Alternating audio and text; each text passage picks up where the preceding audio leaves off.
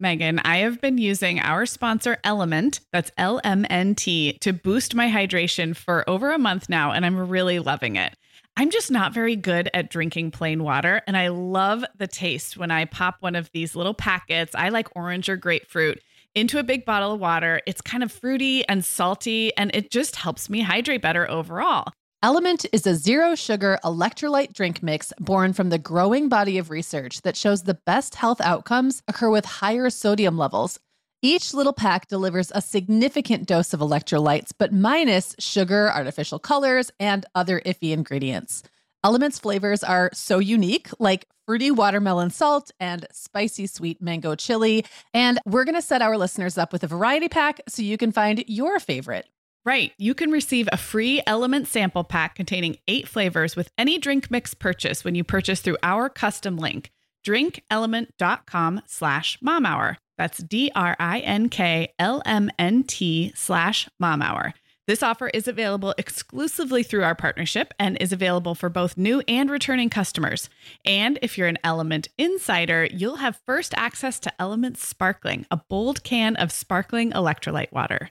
Again, it's drinklmnt.com slash mom hour. Hi, I'm Sarah. And I'm Megan. We're two moms with eight kids between us, from little to grown. We're in different areas of the country and in different stages of life. But we both know that motherhood's a lot easier when real moms share tips and encouragement. And remind you that it's really all going to be okay. We're not experts, we're parents who've been there. We're not perfect, we're real. Welcome to the Mom Hour. Hello, everyone, and welcome to the Mom Hour. I am your host, Sarah Powers, here today without my co host, Megan Francis, because I am bringing you one of our Voices interview episodes. It's actually the first one of the new year. So, for new listeners, first of all, welcome. We're so glad you're here. The Mom Hour is not an interview based show as its primary format, but on the first Friday of every month, we bring you a conversation with someone other than the two of us, like an author, an expert, a fellow podcaster, somebody who can bring something to the table that we can't. We take turns doing those interviews. So next month, you will hear Megan chat with somebody amazing. And this month, I am thrilled to be talking with Sarah Hart Unger, the co host of the Best of Both Worlds podcast, which she does with Laura Vanderkam. Sarah is a full time working mom of three, in addition to co hosting a podcast about working motherhood. And she and her husband are both physicians. So they have really demanding work schedules, uh, three young kids. And Sarah is a kind of a wizard when it comes to planning and goal setting and using her planner and how she manages her tasks and to-do lists. It's all stuff that I love to talk about too, but but I am a total novice compared to Sarah and I'm really excited for you guys to hear from her. I loved hearing about how Sarah uses her planner and about her ideas for making the year ahead really fun and productive, but also in alignment with your values as a mom. It doesn't really matter what kind of planner person you are, paper, digital, none of the above. I think you'll really enjoy seeing how someone with a ton on their plate does it and keeps a good sense of humor about it at the same time. Megan, the end of the school year and kickoff to summer is a busy time of the year for families, but we can all eat stress free and hit our wellness goals with ready to eat meals from our sponsor, Factor. Factor's delicious meals are never frozen and can be ready to eat in just two minutes. You can pick from a weekly menu of 35 options, including popular choices like Calorie Smart, Protein Plus, and Keto. Plus, they have more than 60 add ons like breakfast, lunch, snacks, and beverages to keep you fueled all day long. So, our team was comparing notes recently on our favorite Factor meals, and Katie loved the herb crusted chicken with mashed cauliflower and toasted almond green beans. I loved that one too. And get this, so did her little boy, Charlie. She heated it up for lunch one day, and Charlie, who's three, ate almost all of the green beans. I mean, that's quite an endorsement, right? I was going to say, what a parenting win.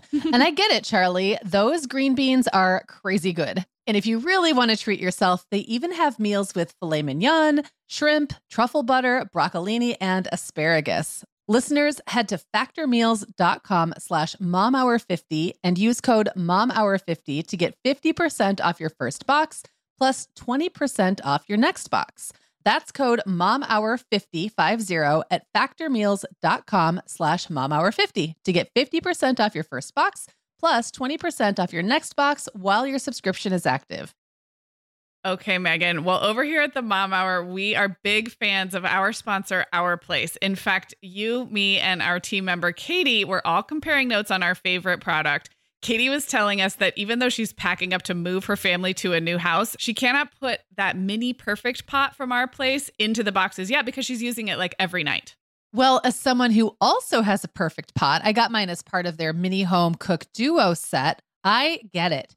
It's nonstick, which is key, but it also has all these handy features like a steam release lid with a built in strainer and this nice beechwood spoon that nests on the handle in this perfect little peg. Okay, well, I didn't get this pot, but now I want it. That sounds so great. Our Place's cookware is great to cook with, beautiful to look at, and healthier for us as well. All of Our Place's products are made without PFAS, also known as forever chemicals. In addition to their cookware and tableware, Our Place is also making waves with their Wonder Oven, the most stylish all in one air fryer and toaster oven. Again, free from the forever chemicals found in many of those air fryers. Listeners, Our Place offers a 100 day trial with free shipping and returns, and we've got a great deal for you. Go to FromOurPlace.com and enter the code MOMHOUR at checkout to receive 10% off site wide. That's from our O-U-R place.com code MOMHOUR. Hi, Sarah. Welcome to the Mom Hour. Happy New Year. Hi, I'm so excited to be on. Happy New Year to you too. Yay, I'm really excited about this. What perfect timing to talk about planners and planning with a fellow kindred spirit who really likes to geek out about these things. So I am very excited. And of course, listeners heard me mention that you are the co host of the Best of Both Worlds podcast. Um, and so many of our listeners are probably familiar with you already. But if they are not, why don't you just tell everybody where you live, who lives in your house with you, and what you do as a working mom for a living? Yes. so I am a mother of three. I have a two year old, a five year old, and a seven year old. Um, we live in South Florida, actually, um, a little western suburb of Fort Lauderdale called Cooper City. Okay. And I am a pediatric endocrinologist. And I also actually run a pediatrics residency program at the hospital where I work. So my job is sort of part clinical and part administrative. And then in my spare time, which you can imagine I have tons of, no, um, actually, I do have some time, which is part of why I'm so passionate about planning and intentional use of time. Yeah. That I wanted to, yeah. Um, but I, I have a podcast, which you mentioned, that's so much fun that I do with Laura Vanderkam. Um, it's our labor of love, and we we we have an episode every single week. And then I also uh, write in a blog pretty frequently too. That is a lot. Um, how? What is your like?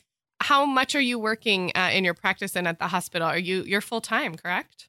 Nearly. I'm actually okay. 0.9 FTEs um, okay. because, in order to have some daytime sessions to record the podcast, uh-huh. I can't really double dip from work time. So that 0.1 FTE amounts to two days per month that I can spend doing podcast episodes. Okay. And other than that, yes, full time. So that is yes. a ton. And your kids are at fun, but definitely still the trenches ages with a two year old at home. So, yes, hats yes. off to you, my friend. my kids are like your kids, like several years ago. Yes. So you know exactly what I'm going through. Yeah. When I, when Megan and I started this podcast, because in our first little intro, we said, Hi, I'm Sarah. My kids are two, five, and seven. And I remember I had rounded up because there's a time of the year, actually, right now, there's a time of the year where they really are stepping stones. So at the minute of this recording, they are, nope, I lied about that. They're going to be 7, 9, 11. So it's after January that they go into stepping stones stepping for a few stones. months.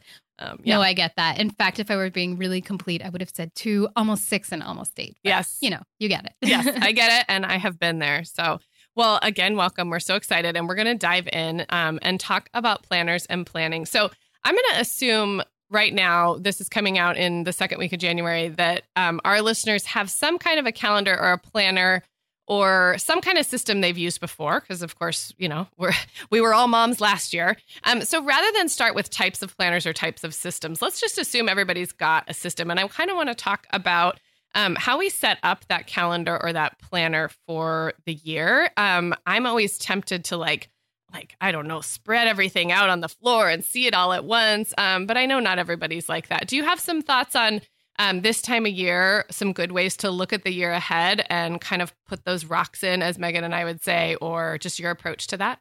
Definitely. So, I mean, I think there's no one right way, and your personality type is definitely going to dictate how you choose to do this. I certainly start thinking about the year ahead way before January. so, so not that this uh, is too late for a recording, but usually starting around September, I start to get a lot of work invitations or other things that are happening in the next calendar year. And I actually, um, my method as of late has been to print out pages with two months per page on them, where okay. I can kind of use them as a skeletal tracker going forward. So I can start putting in, like, oh, there's this big concert that's coming in March, or there's this work conference that I know I want to go to in February. Because um, it's really funny. You know, when it's July, you don't think twice about planning something in October. Right. And yet when it's November, February seems like worlds away, but it's it's actually not. So when you print it out um, and they're side by side, is it just from like from a digital Google calendar or from something like, does it look like a grid? Yeah, so I um there are so many different ways to do this and I know that many of you love your digital calendars and I use digital calendars for different things, but I always have a master paper planner that integrates everything and people may think I'm crazy, but it works incredibly well for me and I'm not going to brag, but there are multiple times when I will be the only one who knows when an actual meeting's been because it got moved five times and nobody kept up with like the Outlook invite and that it's showing different locations. But because each time I actually just wrote down what people had said, that I have the accurate information. So even though I use those digital tools as references, I always have one master plan all on paper. And I think that probably more people could benefit from that than actually are doing it lately. So that's one soapbox I might stand up on. Well, no, I, I I like that, and and we'll get in later. I think I'm probably like the inverse of you. I think I'm master digital with lots of paper support. So it, that'll be interesting to talk about a little later on. We're probably we I think we both probably rely on both, but maybe with inverse proportion. So okay, continue. Yeah, I absolutely see the value of both, and I think I Yeah, me think too. most of us in this day and age, there's no real way to get away um, from the digital, and I think it serves a really important purpose, especially with communicating with others. Um, but I guess what I actually have is like, yeah, it looks like calendar months. I usually Uh-huh. print them off from like a free like that timeanddate.com or some other Right. calendar resource, um, just because that's a compact way of seeing it. But any more than two on a page is like very cramped. So And the reason they're not going into your planner yet is because it's still the prior year, and you're not operating out of your your master um, hard copy yet. Correct. Okay, I get it. I'm following.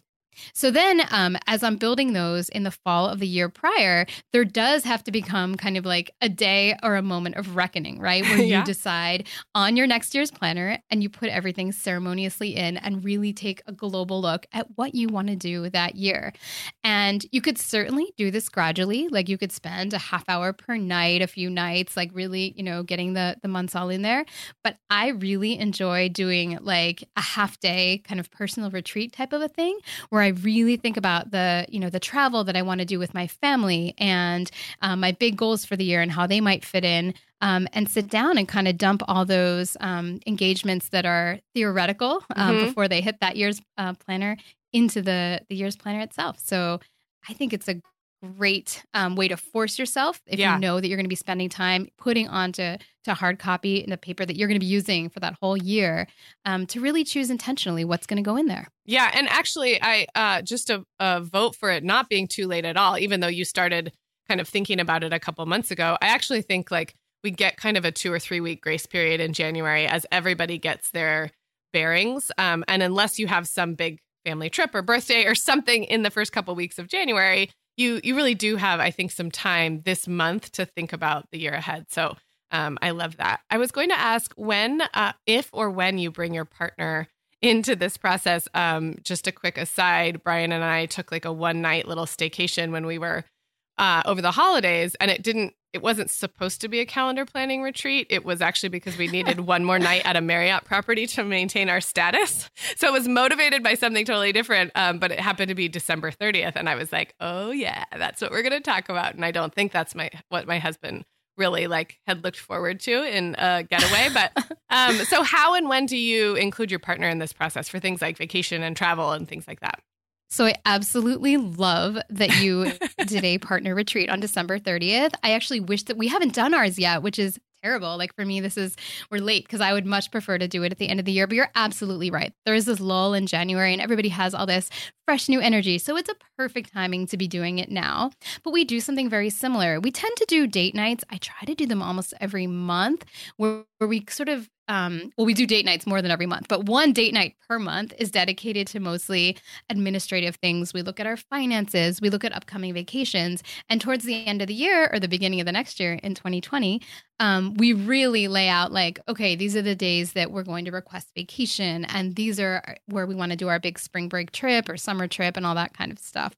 Um, and I think these meetings are best held, you know, with a glass of wine or you know in another relaxing setting like your hotel is perfect and without a rush like Yeah. you can't sit down for 30 minutes and plan out an entire year it's Right. not going to work Yeah.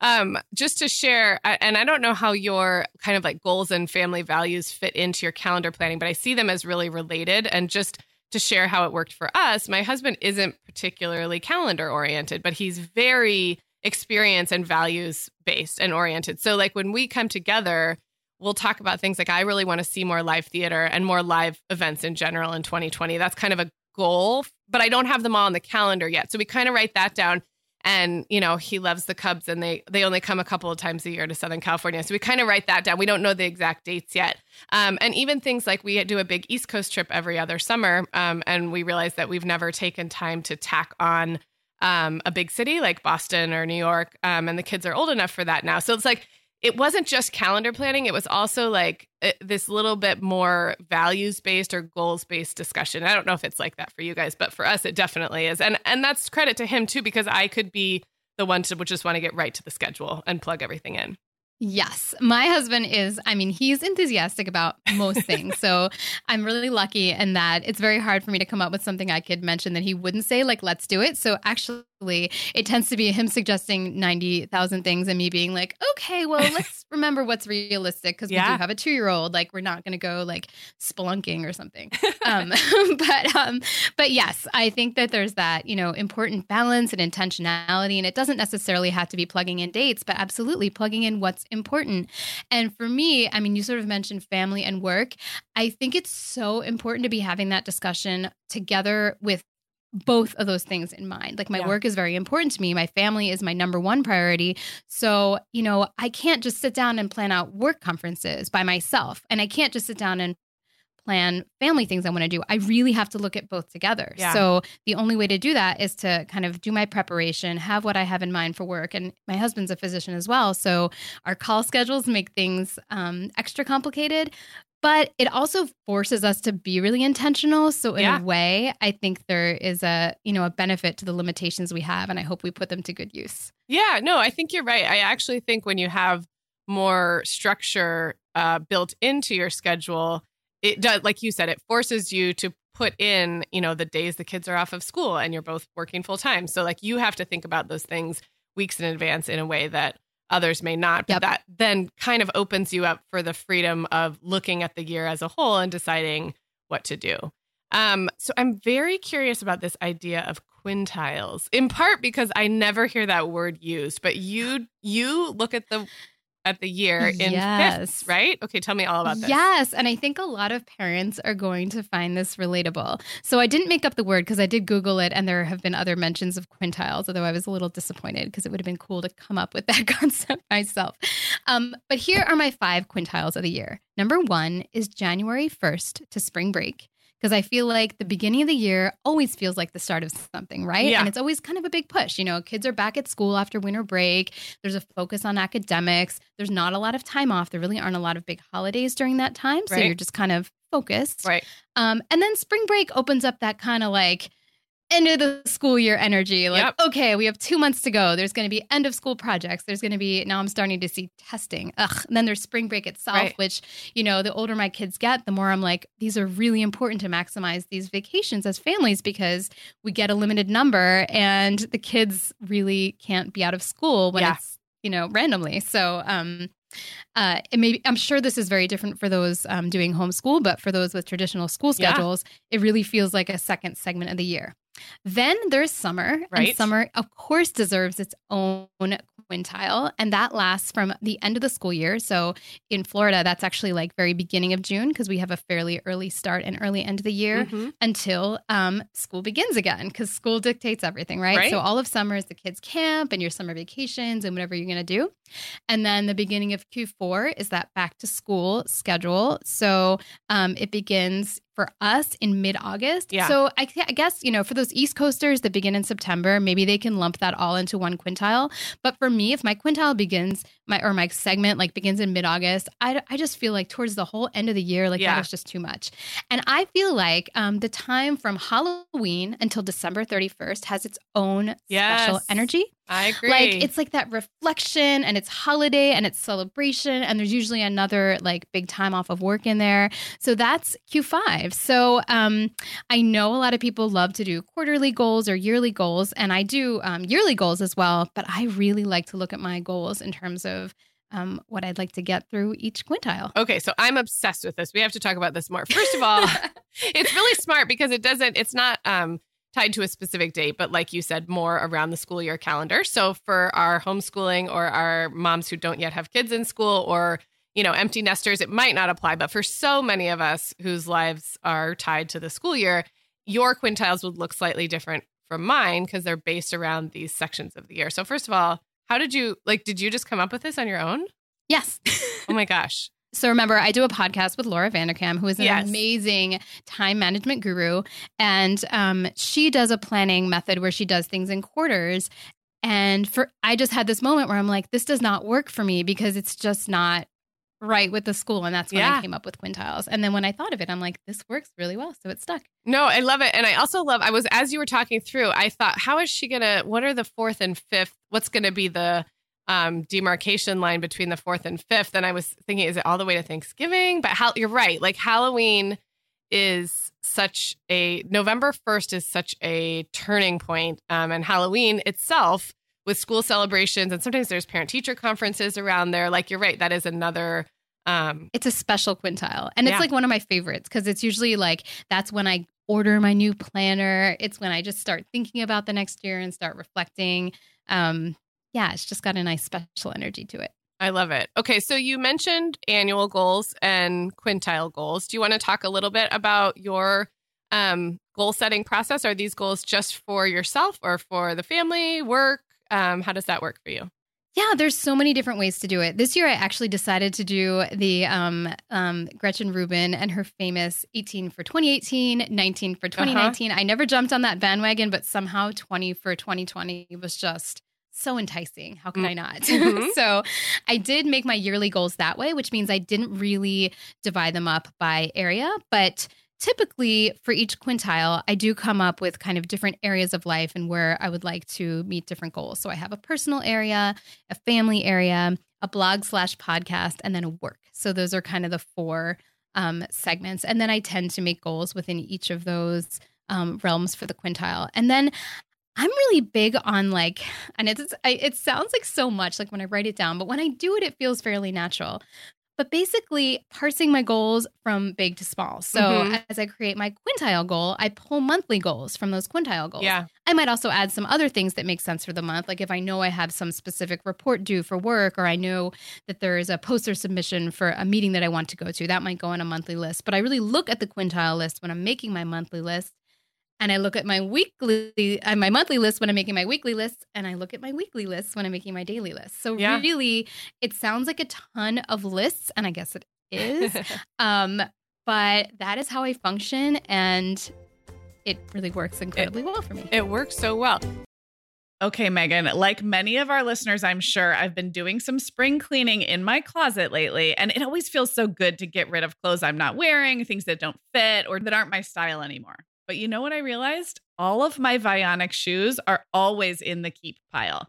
They just tick all the boxes. They're cute, comfy, high quality, they last forever, and I love growing my Vionic collection, especially with the latest styles from their Vionic Vitals collection. The Vionic Vitals collection offers daily wear styles designed for elegance, comfort, and versatility. We both love the Uptown loafer, which collapses flat, so it's perfect for travel. The Chardonnay heeled sandal, which I know you love, Sarah. The Walk 23 classic sneaker, which our team member Katie gets compliments on all the time. And the Willa slip on flat, one of my favorites, which comes in 12 colors for any outfit. Yeah, I need to uh, get the Willa slip on flat. That's next on my list. Well, listeners, if you're ready to try the shoes we're always raving about, use code the Mom Hour 15 at checkout for 15% off your entire order at vionicshoes.com when you log into your account. That's one time use only. Vionic shoes, wearable well being for your feet.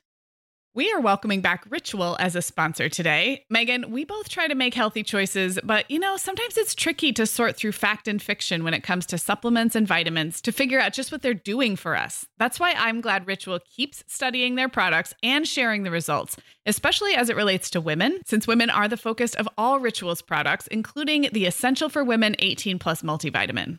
And the results are super reassuring. Just as an example, Ritual conducted a university led clinical trial for their Essential for Women 18 Plus multivitamin, and it was shown to increase vitamin D levels by 43% and omega 3 DHA levels by 41% in just 12 weeks. Ritual's Essential for Women 18 Plus multivitamin is made with high quality and traceable key nutrients in clean, bioavailable forms with nine key nutrients in two capsules per day. Plus, they are leading the industry when it comes to sustainability. They use lower carbon packaging and prioritize sustainably sourced ingredients. That kind of thoughtfulness really matters to me. No more shady business. Rituals Essential for Women 18 Plus is a multivitamin you can actually trust. Get 25% off your first month at ritual.com slash the mom hour. Start Ritual or add the Essential for Women 18 Plus to your subscription today. That's ritual.com slash the mom hour for 25% off. Okay, I'm back here with Sarah, and um, I think I need a visual, Sarah, of your planner. And I know we've stayed away from like recommending a specific brand because any can work. But why don't now? Why don't you tell us what you're using for 2020? And you mentioned that you have uh, kind of your master planner, which is a physical paper planner, and then you also have like a bullet journal on the side. Tell me how that works. Yeah, and I'm happy to send a picture so that Yes. you Oh, can yes. share it on your Instagram feed, Yes. um, so that everybody can see it. Because I do feel like visual is so important with planning. In fact, I will say that um, I've gotten so many incredible ideas just by like if you search Instagram for planning or like planning or bullet journal, um, you will find so many interesting things. And I feel like I've my techniques really come from taking little bits and pieces of what other people have done over the years. Yeah, that's really smart. Um, yeah. So the planner that I use is um, actually it's called a Hobonichi Techo, and it does come from Japan. You can also order them through Amazon or from JetPen, so you don't have to ship it all the way from Japan if you're not crazy. But I really enjoy the ritual of doing it. Um, my planner, the reason I love this one, and there are probably others with some of the features that this has, but it has monthly pages, weekly pages, and daily pages. And Okay. there aren't a lot of systems that actually contain all three. And the reason it can contain all three of these without being giant is because the paper is really, really thin. It's like this special magical paper called Tomoe River paper that comes from Japan that doesn't bleed through. And yet, like if you looked at this book, I mean, it's the size of like like a smallish to medium sized paperback. Like it's not gigantic. Is it um how wide and tall are we talking? And I will share Oh, a photo in the show notes. But like like it's not you know how some are are large but flat? I'm picturing yours is a little bit thicker but It's- smaller. It's it's like an inch thick. Okay. It's like much less thick than you might imagine with all of those pages. Right. You- It, gets thicker over the course of the year because I guess as you write on it and the pages wrinkle, it gets a little Ah. thicker. Um, but it's like it's about an inch thick. And it's about, let's say, six to seven inches on the bottom and Okay. maybe like nine inches. Okay. I think it's like A A five size, Okay, not okay. A A four is bigger. So okay. Yeah, so it's not huge. And then I mentioned bullet journal, and I don't have like a whole separate, like big, like Leuchtturm notebook like some people use, but this same brand makes like a really small, thin notebook um, that has the same type of paper in it. Mine only has 48 pages, so it's really, really thin with this type of paper Okay. that kind of tucks into the side. So it really is like all of it could all be in one book. It's just not. Um, so again, I'll have to post a picture because we it's hard to visualize, but like a thin pamphlet night like notebook that goes with it. But I actually find that very important because there are things that I like to track on separate lists that I just don't have room for because the whole planner itself is dated. So I don't want to like randomly use January 22nd because then, you know, what would I do on January 22nd? So I'm going to use this time to jump in and explain a little bit about what my system looks like, just because, just for listeners. Um, I love hearing systems. Okay, by the well, way, and, so, and I feel like my system is not as systemized as yours, but I I think I'm five or six years running with one of the Moleskine notebooks. Um, I have a very specific one. It's the it's called the classic, so it's the classic size uh, for the Moleskine notebook. It's lined, not dotted. Some of them are dotted or like a graph paper or blank, but mine is lined, and it has a soft cover, so it's it's pliable. Um, it's pretty thin and it's completely blank. So I actually don't use a paper calendar planner, but that red, I call it the red book. It's been red the last two years. I've had a couple that were like a pretty sea green. I was weirdly on the fence for 2020 if I wanted red again or go back to the sea green. They only make this particular Moleskine in black, uh, kind of this teal or red. Um, you can find other variations, like if you want the hardcover, you can get a different color, or if you want the dotted pages instead of the lined, you could get a different color. But with my specifications, it's only those three colors. And I actually ended up buying both, which is so silly. Um, but I went with red. So that red book becomes kind of my book for the year, but very different from you. It is not, my calendar is entirely digital. And then I've mentioned this on the Mom Hour a million times, but I actually print my weekly Google Calendar on Sunday and then I mark it up the way you'd mark up like you're editing a document or something. So it's it's captured digitally. The master the master brain of the calendar is all digital, but that piece of printer paper folds up and goes in my notebook for the week. And that sort of becomes my paper planner for the week. And last year, for the first time, I actually saved them all and I tucked them in the back of the Moleskine journal. It has a little uh, flap folder in the back. And, and I thought I got them all out the other day and I thought, I don't know why I saved these, but there's something like they're really messy and like I'll cross out appointments and move things around. Like when you were talking about meetings moving and stuff, it's something about as of Sunday, I moved from mostly digital to mostly paper because that that one pager becomes my guide for the week. And so they're not pretty. They start out looking like a printed Google calendar and they end up marked up all over the place. I'll make notes on the back and um, but that's that's the way it works. And so the notebook itself becomes more like a to-do list slash journal slash I know we're going to talk a little bit about tracking things or keeping things you know, writing down things throughout the year. So that's really how I use the journal. And then the calendar kind of slips in. So that's my system right now. I love that because I can see why throughout the week you having the printed page gives you something to work from. I actually think I could I could survive with that. you could awesome. do it. if I had to compromise and couldn't have all my months in one page, um, I I still I think the act of putting everything onto paper month week it makes me like make more choices and yeah. because I'm like integrating really different realms, I like that layer of control. Yeah. But I also totally see the benefit of how you do it. And maybe if I felt like I had like fewer jobs. I don't know that I, that that might work more for me, totally. but I love that. I love the printout um, is key because yeah. there is something. Do you do a daily list of sorts? Like, do you do a page for each day that kind of has your priorities or anything? So I wanted to ask you about to do lists, and now's as good a time as any. So I keep a running to do list divided up by area of my life. So I have running the Mom Hour and then our sister company Life Listened, which is also podcast related, but not here at the Mom Hour. So I have those two businesses. I have a list for kind of miscellaneous personal that would be like make a doctor's appointment or RSVP to an invite or whatever. And I have a list for the kids' school that includes my kind of volunteering stuff or maybe something else going on with the kids' school. And when I open up that Moleskine, it's like a it lays really nice and flat. So I have two pages side by side and I'll start those to-do lists. And it's not even for the week. It's really for as much time as I feel like I have the space. And once it feels too cluttered or I've or I've checked most of the things off, I literally just turn the page and start over. So I I am not 100% happy with my running task list. I have often wondered if digital would be beneficial to me with tasks, but I'm I'm very much paper when it comes to tasks, which is so interesting because I'm I'm more digital when it comes to calendar. So I am very curious for you. I I feel like I can conceptualize your calendar planning system, but when when a thought pops into your head and you're driving to work and you're like, "Oh, I need to return that call or sign that permission slip. Where does that go? So, well, it varies, but I would say the two places it goes are either into my email, which I'm religious about trying to get to either empty or at least down to like 10 items, like one screen every single Friday, um, or sometimes Sunday, depending on if the week is crazy. Um, or it goes into my physical paper planner, either tagged to a specific week or even a specific day if it's something that, like maybe yesterday, I think I had on there, like contact Sarah about yeah. podcasts. And you did hear from me, right? Because I get really overwhelmed when I see everything at once. Like, I yeah. don't want a master list. I don't want to look at 30 things. I will freak out. I am too anxious of a person. So it actually helps me to not see it all and to only see it when I need to see it. And so I really use my calendar to place tasks in there.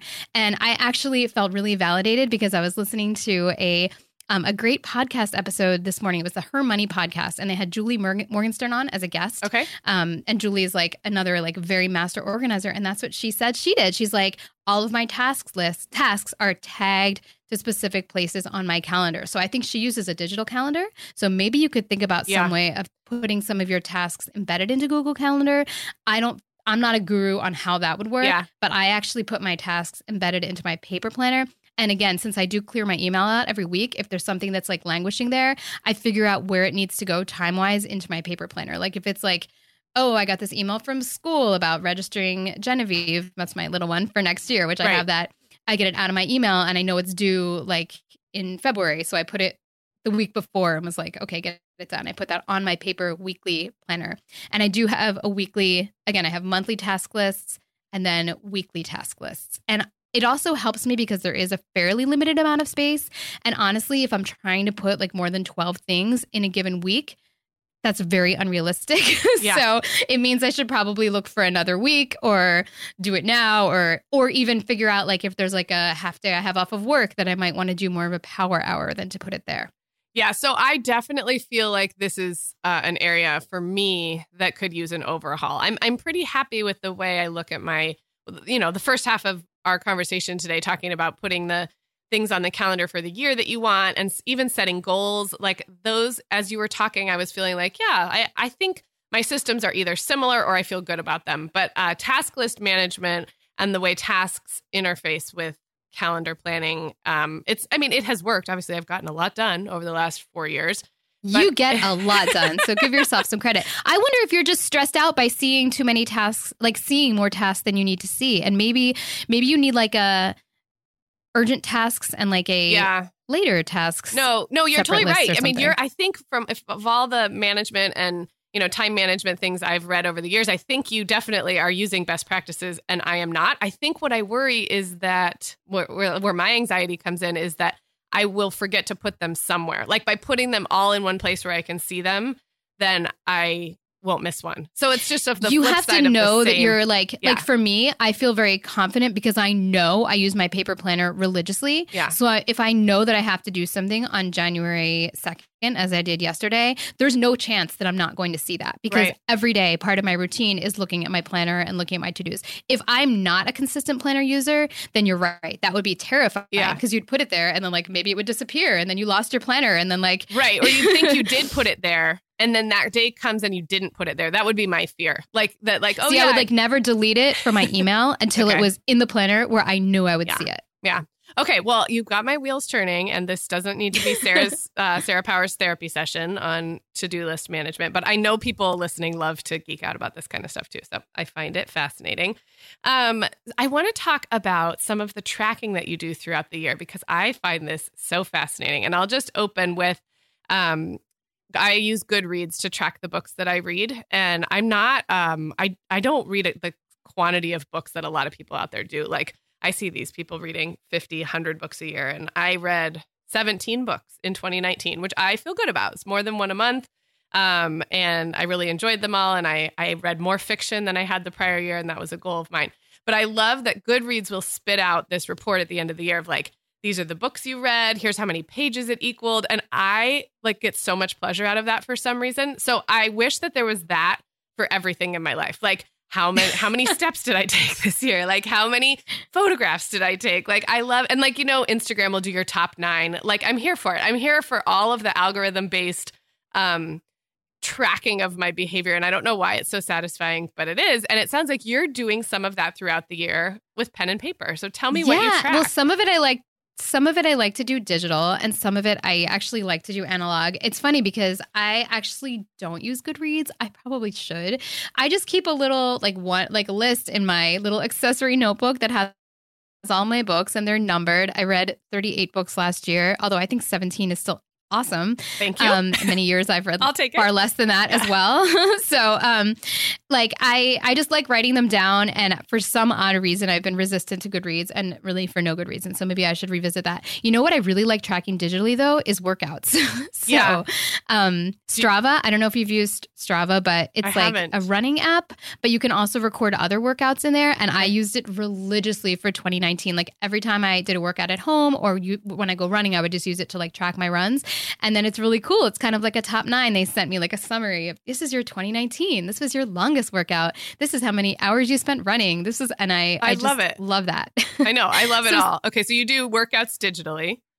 What else I do, you track? workouts digitally, but I also like I plan my workouts analog. Like I know that I will be better about meal planning, about getting my workouts done. Um, those are things. Those are actually the really main two things as I'm setting up the week ahead that I always put in like at least what I plan to do, and then I love that satisfying checking off of the box when I've done it.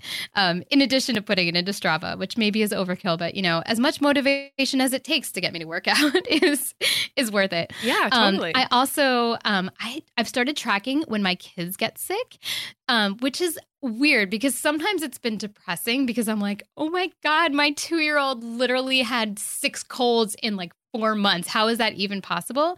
But at the same time, when I look at that, I'm like, you know what? There were 20 days last month when she didn't have a cold. That's Yeah. pretty good. It's not like it's every single day, even when it feels like it. Um, and it helps me see that like my older kids get sick so much less often anymore. And that's Yeah. kind of nice to see. And then sometimes, you know, when your child gets sick and you are like, how long have they had this?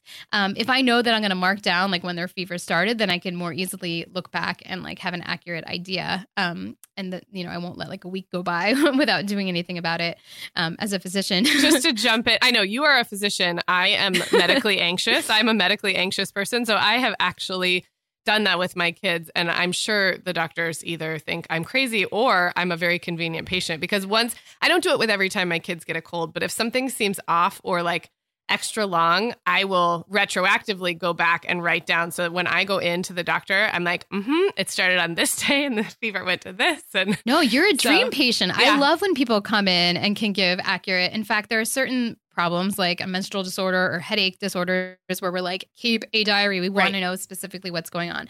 So there's like this convenient table in the Japanese planner that I use that has like a, it's crazy. It's like a box for every single day of the year, basically, and multiple columns. So that's why I felt like, wow, this is just meant to be a little family illness tracker. So that's Yeah. been good.